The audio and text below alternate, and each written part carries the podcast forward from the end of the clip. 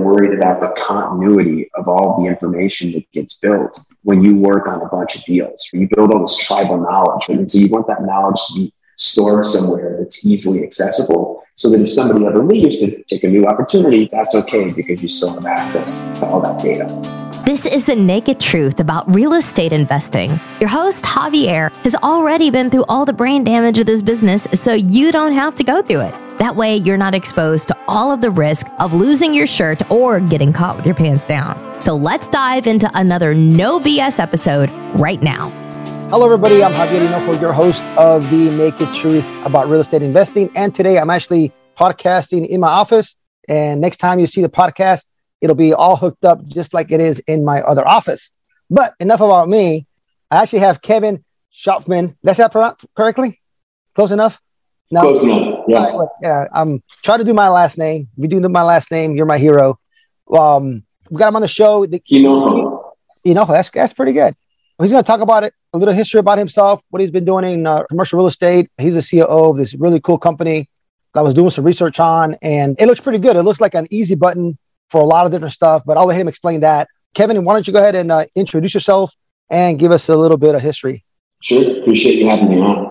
So I, have spent the last 17 years in commercial real estate from a variety of angles. I spent a handful of years as an investment banker, then I got an MBA, then I spent 10 years as a management consultant. And while I was working at these large consultancies, Ernst & Young and Deloitte among them, my job was to advise clients on what type of technology they should be deploying to make their real estate companies more profitable. And I never thought I would be a tech guy. I just thought I would continue to be an investment banker and do a bunch of transactions with. So I did a lot of real estate investment and kind of got forced into this whole tech thing. And what we've found through those years of research is more and more technology is being used, not just at an institutional level, but even with smaller commercial real estate enterprises to accelerate the leasing process, to make payments easier, to interact with tenants, to provide r- reports out to investors. Right? Technology is infused everywhere. Okay. And when I was at Deloitte, I ran into this company, Navigator. They were nine employees at the time, they were pretty small. They had built a data analytics and visualization platform. And I fell in love with the tech and you know, became a full time Kool-Aid drinker guess it's September of 2019. So I've been COO for a little over two years now. Our clients are pretty large institutional owners, operators, and investors in commercial real estate. Blackstone, Starwood Capital, Newmark, Brandywine REIT, Prologis. It's really big names that deploy a bunch of capital across various property types and life cycle stages. And now what we're trying to do is take all of that information that our clients are sending in and run an analysis on it and provide information, you know, to the wider market on trends we're seeing to be thought leaders so that more people will join the Navigator platform. Cool. So it's navigatorcre.com. Correct. So when I saw the name, I tell everybody I'm 24 years old, but I look like I'm 42 because I used to flip houses. So I can tell you how old I am. I am 42 years old. But when I saw Navigator, the first thought in my mind came from that movie back in the 80s, The Navigator with a little kid jumps into the aircraft and there's this eyeball. A great movie. Yes. Right? Yeah, I, am gonna watch that with my kids. I got an 11 year old at home. I'm gonna go home and I'm gonna put some popcorn and we're gonna watch that movie. And it's like this alien, this robot. It's like an eye, and it was so cool. I remember watching that as a kid. So when I saw that, that's the first thing that came to my mind was technology, but an alien, the Navigator. Isn't that cool movie? Anyways, super cool. I do. I, that's such a great reference, and actually, not many people actually know that movie. So that's fantastic. Yeah. yeah, if you think about just drones in general, right? Like a device that flies around and records the built world and then provides feedback on it. You see a lot of companies using technology now, especially around construction sites. You know, there's all these companies that are worried about you know lawsuits and liability, and so all of a sudden they have a drone flying around the site making sure all the workers are wearing their safety equipment and making sure they're strapped in if they're going vertical and sending notifications if the guy like isn't wearing his helmet or his protective vest. It's like it's pretty crazy. Mostly because these companies want lower insurance premiums, they want a safer work environment for the employees. So it's like there's some things you just never think about that seemed kind of alien 10 years ago that today are just like they're, they're standard. And it's not just for high rise office buildings. You got people that are, you know, building single family homes that are, you know, two stories and people are getting on the second story and there's a drone flying around looking at this stuff while they're putting up the bricks and sticks. Yeah, for sure. Yeah, it's pretty. I mean, technology is definitely taking over everything, right? You, can buy land right now in the digital mm-hmm. land. I was doing some research as well, and like, can I just watch a YouTube video? Somebody explain it to me, and it was pretty cool, right? You can you can do a lot of cool stuff. And talking about those drones and about insurance purposes, I just interviewed somebody a few weeks ago. He was talking about how he had 140 some retail locations, and he had a sales team. He ended up putting with some cameras with facial recognition right? So it would track the movement of all the employees and it would just give them all these analytics or data. And it would show they were just sitting around, they were talking to people. And it was, he said his business grew by like 30% just by adding that because nobody was lazy sitting on their butt all the time because they knew somebody was watching all the time. It's kind of crazy, but it worked well for him, right? The technology. So well, now the, those same those same retail owners, they're taking that same tech and they're facing it outward, out to the building. So the, with yeah. sensors, they're, tra- they're tracking how many people are coming into the store. Then they're cross-referencing the foot traffic with how much money is being spent inside the store. So that those two data points together, that gets to a, what's the average amount of money spent per pair of feet that's walking in a brick and mortar retail location. Then they compare that to how much rent they're paying per square foot of space. And then when you get that calculation of sales per pair of feet, now it's sales per dollar per square foot paid rent. And you get like a threshold of what ratio you're comfortable swallowing as a retail owner. And that's completely changing the game on how they negotiate a lease. Yeah, that's insane. That's crazy. So let me back up a little bit here. And you, you threw out some pretty heavy names, some pretty big boys out there. So tell me what your software or your company, what can they do for somebody that big? Or could you get a client or somebody else who's what's your ideal client? Or what's the entry level i guess you would say? Yeah yeah. So most of our clients are you know they run very complex diversified businesses. And they're storing information about the businesses in a ton of different tools right? So they got like the accounting system that's typically going to be a yardi or an mri or JD Edwards oracle or sap one of these big big erp systems then they got the leasing tool. Then they got the pipeline tool. Then they've got treasury data. They got market data. They have a bunch of Excel spreadsheets that are storing construction information and you know HR timesheets. It's it's all over the place, and none of it's in a centralized location. So Navigator brings in the data from all of those different systems and sources, regardless of format, regardless of geography, regardless of stage the company, and we integrate that data all together and build a model so that on top of it, we can visualize the information in many ways. We can put all the property geolocated on maps. You can do visual presentations on site. We can build a grid so you can organize the data and then build standard reports out of it without having to recreate reports manually. We can audit the data so you can figure out what information is missing, like if somebody didn't fill in a lease rate or a start date or a move-in date or when, when the building was last renovated, which we found a lot of missing information. And then lastly, a bunch of dashboards designed for various departments and especially executives.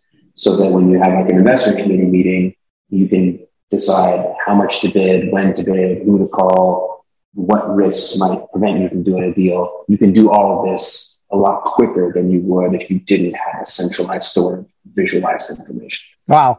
Well, as you were going through this list, Yardi, and then you have you got the pipeline coming in, and then you have your construction on a spreadsheet. I'm like, did somebody give you access to my Google Drive? That's what I was thinking. And Kevin's been going through my Google Drive. I did leave my PC at the office. yeah. Yeah, you would be surprised how many companies I run into that are brand names, large portfolios, well recognized in the industry. Somebody you would think they have extremely sophisticated tech stacks, but until these folks are managing probably more than a billion dollars, they're just living on Excel spreadsheets and you know True. have access to them, right? And let's be honest, right? Until pretty recently, that was okay. You cap rates were fairly high for a while. Interest rates have remained low. You could find good deals with spread out and, and sometimes missing information. But now there's so much capital chasing so few deals that you got to be able to act quickly so that a you can win a bid on an acquisition or be able to participate in right deal, but also to not get pulled into a deal that on the surface might look okay, but under the surface actually pretty bad and not beneficial to the investor. Yeah, um, you know, writing stuff on a spreadsheet. So I know somebody who has about four hundred and fifty million dollars worth of commercial real estate, and we are having a conversation last October, you know, like a year ago, about his process systems, and he's like, spreadsheets. That's what he said. I'm sitting there like, no way, spreadsheets. Like, yeah, just spreadsheets. And like, oh my gosh. And I'm not a spreadsheet guy. I'm not a systems guy, but I'm like, holy crap. And the guy's making a lot of money, right? And I'm like, I'm assuming you can make it a lot easier, a lot more efficient, but you know, that's not my job. That's not what I'm good at, right? So I should probably reach out to him and see how he's doing now. But he told me, yeah, I just all on spreadsheets. I'm like, wow, I was I was very surprised, actually, extremely surprised. But you wouldn't be surprised, Kevin. Somebody said that. I'm not surprised at all. In fact, most people like that, right? They run in a you know family office or yeah. they've just built up their own portfolio over time. They often find that when the spreadsheets get too chaotic, they just go hire some people right? They're like, let me go hire some analysts or some interns, and you know, we're going to let bodies solve the problem. And the problem in today's working environment is those people have a lot of choices with their career. They also want hybrid work and uh, different benefits. And so, so it's hard to keep people loyal. And when people churn or they turn or leave a company, you all that knowledge goes with them, especially stored in spreadsheets, and that becomes really problematic. So a lot of these companies come to us because they're not really worried so much about the tech.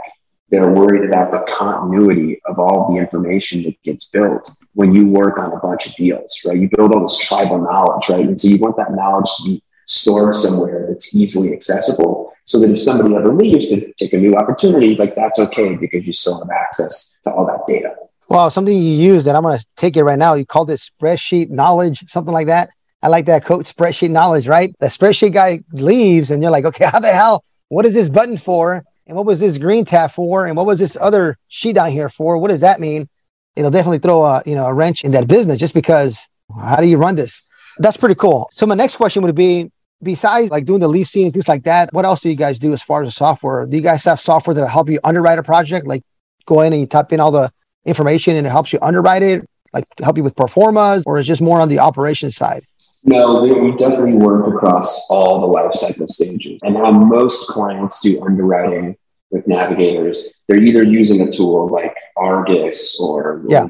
or an automated tool, but most clients are, they have a pro forma inside a spreadsheet. They're underwriting to that pro forma. They make a bunch of assumptions. You know, we're going to hit 92% occupancy and rent's going to grow at 3% a year and we're going to have to spend X, Y, Z refinishing each suite, you know, whatever. And then those models get ingested into Navigator as a point in time comparison. And then they do variance analysis either after they complete the development or if they're buying a stabilized asset after they acquire the asset and they try to make some improvements. They go and do period over period look backs and comparisons. What do we think it's going to be worth? What is it worth today?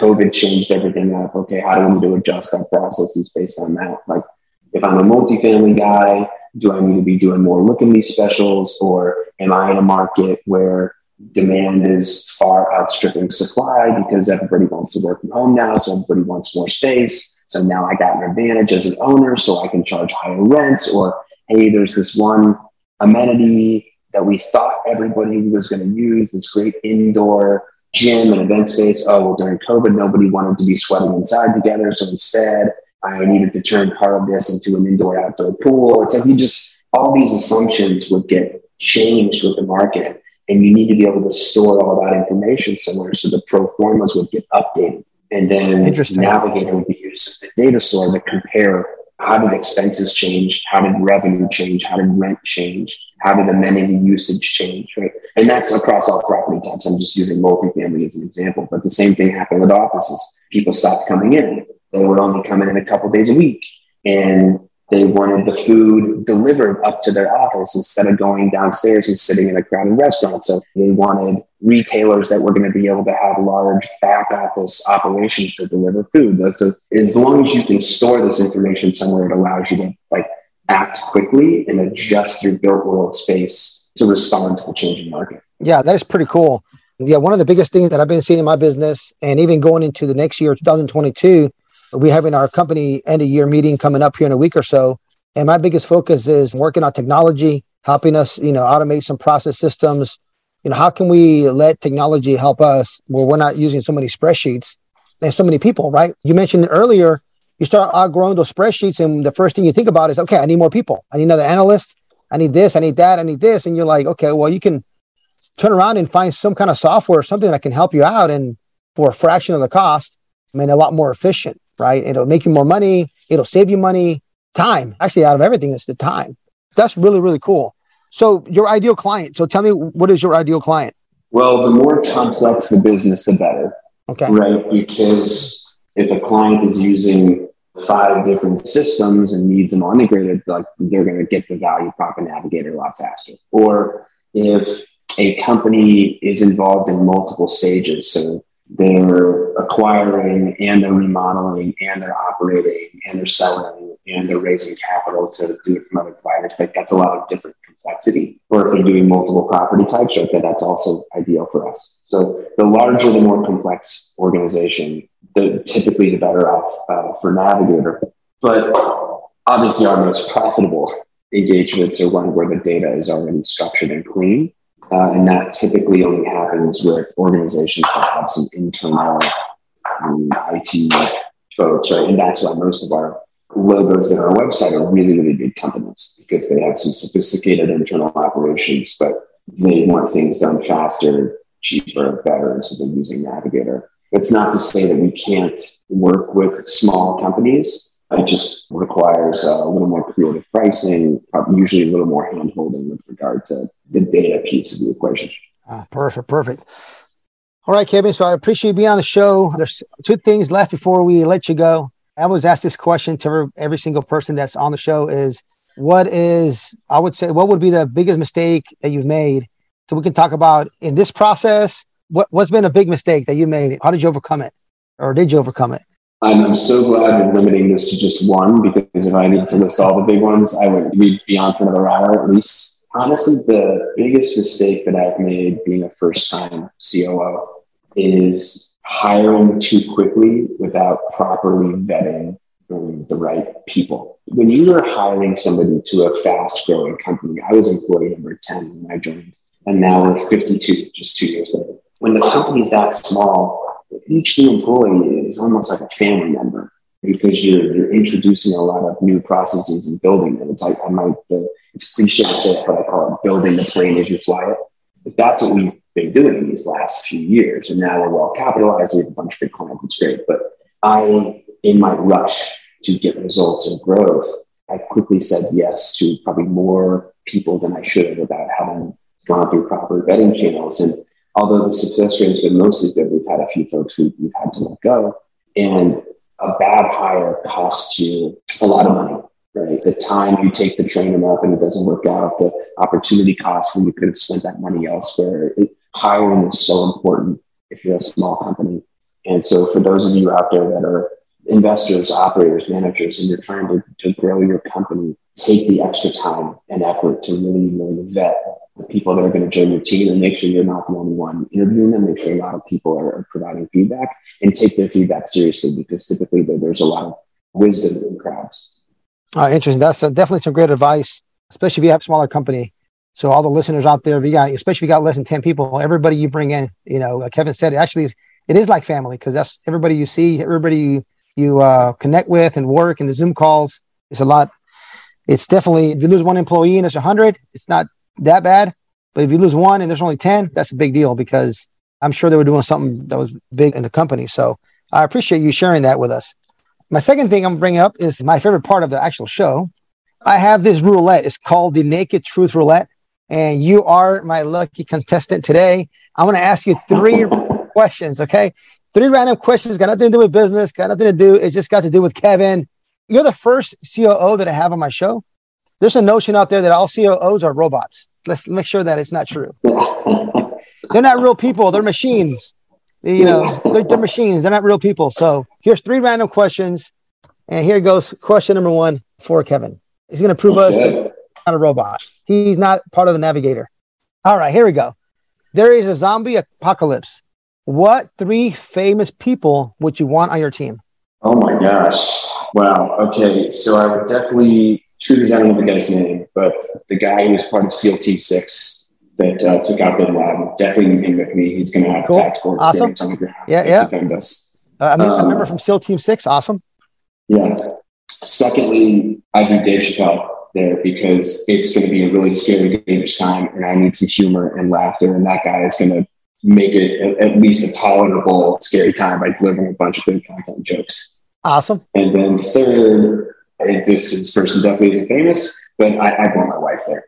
Because, All right, okay. um, you know, Your wife's famous, going down. I just got she's stopping being famous for sure. awesome. That, that's great answers. This is the first time that I put this question in the roulette, and you're the first one that gets it. And I'm very curious nice. everybody does. All right, question number two. Let's see what we got. Now that I find out you're married, hopefully it lands where I want it to land, and it might. And I'm not touching it. It's my favorite question. Ah, look at that. What are the odds? If you could take any celebrity on a date, who would it be? Oh, oh, oh my gosh. You know, I've had a crush since I, I don't know, you said you're 42. I turned 41 in January. So I had a major crush and probably still do on Angelina Jolie. Angelina Jolie. And I would totally want to go out to dinner with her. Half because, you know, I think I still kind of attractive, but mostly because, I mean, she's like adopted a bunch of kids and she's been through now two marriages and she's been in Hollywood. And I just have a feeling that conversation could go five different directions and be fascinating. Well, you have a COO mind. You want to put some structure and process in her life. I have a uh, feeling she, she would not accept that recommendation. Probably not. All right. Awesome. That's a great, great, great answer. Angelina Jolie. Awesome. Cool. All right. Last question for you on the Naked Truth Roulette. Last question. All right. What is the craziest thing you ever sneaked into a movie? I mean, I don't know that it's like that crazy, but I definitely, when I was, this was junior college, a group of us went to see this movie called American Pie. It's, you know, teeny popper, you know, just Yep. movie back in the day.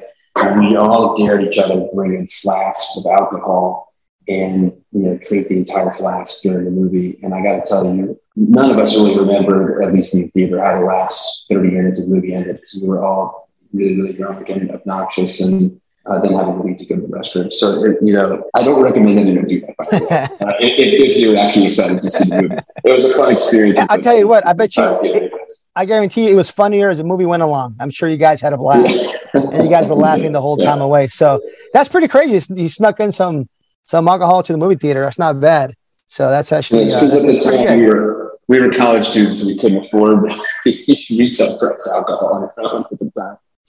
All right, Kevin, thank you so much for being a good sport. You survived the naked truth roulette. I appreciate you being on the show. Is there anything else that you'd like to say, or how can we get a hold of your company, or you guys have something going on, or what would you like to share? Yeah, if anybody has questions about, you know, not just Navigator CRE, but just real estate technology in general, I always love talking to people about it. So find me on LinkedIn, you know, Kevin Shtofman, or go to our website, uh, navigatorcre.com. Awesome. And I'll have all those links below. Thank you so much for being on the show. Everybody, follow me on social media. Check out the YouTube channel. I'm Javier Hinojo, and don't lose your shirt. Just as promised, I like to give out free stuff, some tools and tips that's actually helped me in my business. There's nothing out there like getting some free stuff that people have spent a lot of time, energy in putting together. It's like a referral. Somebody asked me for an electrician. You don't know what kind of brain damage I had to go through to give you this good referral for an electrician. You got to appreciate referrals from people, okay? Because they went through a lot to find that one good person. So I'm going to give you my due diligence template for buying apartment buildings. It's attached to Monday.com. It is an affiliate link, so they're going to send me a kickback, not a lot, but a little bit. But you can either download it as an Excel or you can put it on Monday.com. Monday.com is pretty cool because it's a project management platform software. It's super cool. I use it all the time for my social media, for my team, tracking deals, doing tasks for everybody. It's uh, it's actually pretty good. You can track construction. It's a project management platform. It's really cool. Monday, like the day, Monday.com. So my due diligence checklist is there for free for you. This has been The Naked Truth. Our mission is to give it to you raw. If you got value from this episode, you're invited to leave an honest written review and share this episode with a friend. Thanks for listening, and we'll see you on the next episode.